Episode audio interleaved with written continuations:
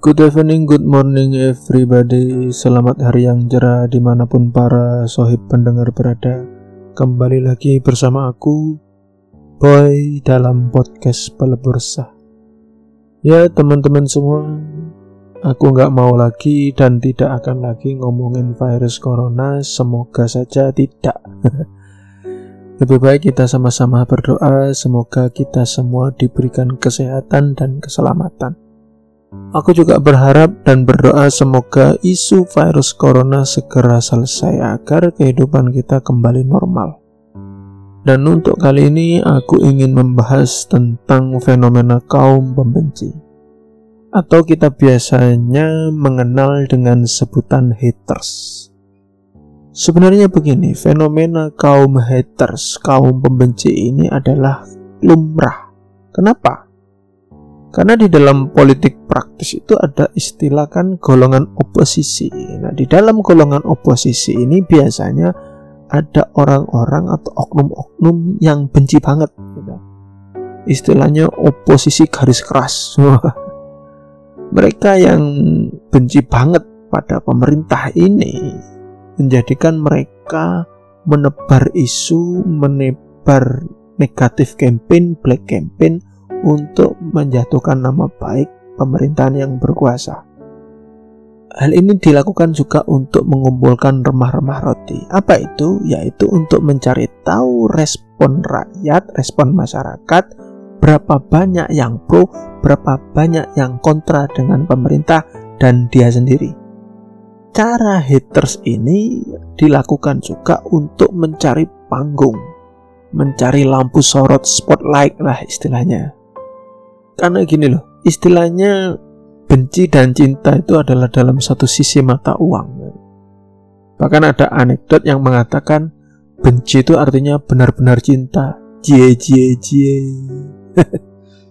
Misal gini deh ya, kalau kamu punya temen di masa lalu, entah itu teman SMA atau teman kuliah, teman SMP ya, siapa nama temen yang paling kamu ingat?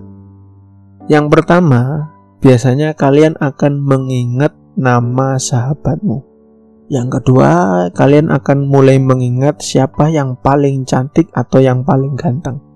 Yang ketiga, kalian akan mengingat siapa yang paling pinter. Yang keempat, ini biasanya kalian akan langsung ingat siapa yang paling rebel, yang paling nakal, yang paling nggak banget. Nah, politisi-politisi saat ini itu melakukan yang seperti ini. Mereka menjadi musuh masyarakat, mereka menjadi tokoh jahat hanya untuk diperhatikan, hanya untuk didengar lagi, hanya untuk meraih, merangkul mereka yang setuju dengan pendapatnya. Ujung-ujungnya bukan duit, karena yang diincar kekuasaan. Ah, ujung-ujungnya duit kan bisa korupsi. Kalau kamu nggak punya jabatan, nggak punya kekuasaan, mau korupsi apa? Paling-paling korupsi waktu.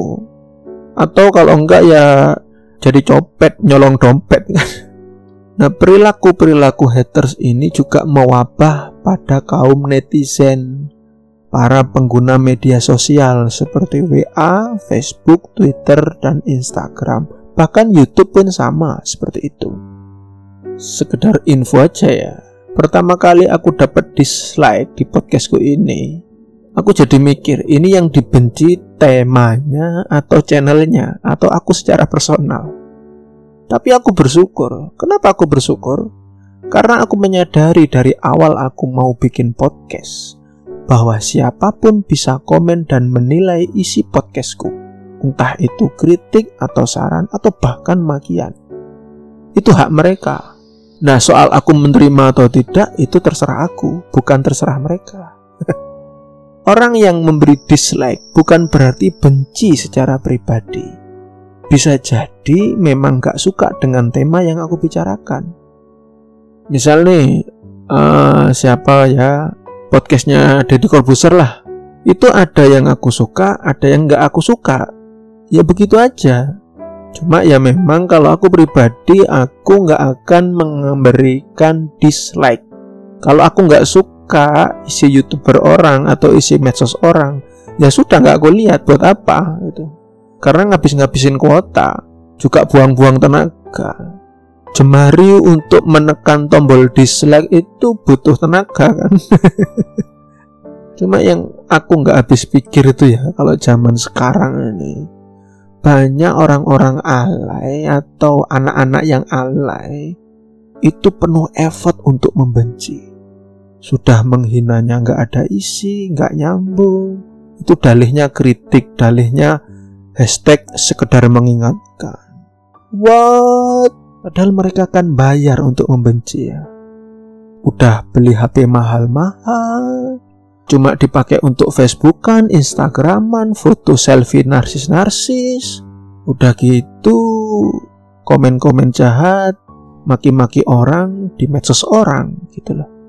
Coba bayangin aja, kalau kamu aku tawarin ya tiket konser tapi kamu nggak suka penyanyinya kamu nggak suka lagunya apa kamu akan menerima tiket konserku ya kalau diterima terus dijual lagi lain urusan apakah kalian mau menonton konser itu dengan tiket yang aku berikan atau jika kalian ada tiket diskonan ada tiket konser diskonan apakah kalian mau membelinya jika artis di konser itu adalah artis yang kamu tidak suka atau lagunya tidak kamu suka?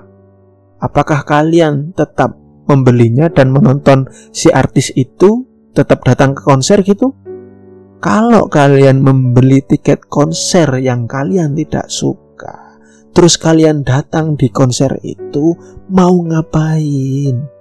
Kalian pegawai IO-nya atau kalian mau jualan es cendol di depan konser itu? Aneh. Apa kalian bisa menikmati lagu yang kalian tidak bisa nikmati? Apa kalian suka dengan lagu yang kalian benci? Ini sama halnya dengan orang yang membeli tiket konser yang dia benci lalu dia datang di konser itu kemudian dia nggak nonton penyanyinya, dia nggak menikmati lagunya, tapi justru memaki-maki dan membuat kerusuhan di konser itu. Ini berarti kan membayar untuk meluapkan kebenciannya. Lalu kenapa sih dilakukan hate comment itu sebenarnya? Ada analisa seorang kawan yang menarik. Mereka melakukan hate comment itu agar mendapatkan perhatian dari si artis itu atau si youtuber itu atau selebgram lah apa istilahnya itu kalau mereka ditanggepin, mereka bisa jadi terkenal, mereka mendapatkan perhatian publik. Istilah gampangnya itu mencari panggung dengan menjadi jahat. Lihat aja Fir'aun kan, musuhnya Nabi Musa tuh jadi jahat, terkenal sampai masuk kitab suci dan masuk neraka. dan dampak yang paling menyakitkan yang aku prihatin adalah ada beberapa selebritis artis yang depresi, stres gara-gara mendapatkan banyak hate comment, banyak dibully di media sosial. Ya, mungkin ada yang berpendapat, ah itu kan mentalnya saja yang rendah, mentalnya saja yang nggak kuat. Dia harusnya sudah siap kalau jadi public figure, siap dicaci maki, siap dihujat, siap mendapatkan gosip dan sebagainya. Ada benernya, ada enggaknya. Misal gini deh, kalau kamu itu nggak punya rambut terus tak panggil si botak atau eh botak lo botak botak pertama kamu fine fine aja terus kalau itu berulang-ulang kan jadinya sebel juga nah kalau ada orang atau selebritis yang sampai melakukan suicide bunuh diri karena nggak tahan dengan komentar-komentar jahat bisa jadi jangan-jangan nih mereka yang haters itu telah membunuh manusia dengan cara perlahan dan kejam. Kenapa sih melakukan itu? Kecewa dengan keadaan sosial, kecewa karena kamu miskin, kecewa karena kamu nggak bisa berprestasi seperti dia. Sampai kapan terjebak dengan lingkaran setan? Kamu tersakiti orang lain, tapi kamu membalasnya kepada seluruh dunia dan sampai akhirnya kamu gak sadar kamu membalas kejahatan pada dirimu sendiri. Oke, cukup sekian podcast kali ini. Semoga bermanfaat Sampai jumpa lagi.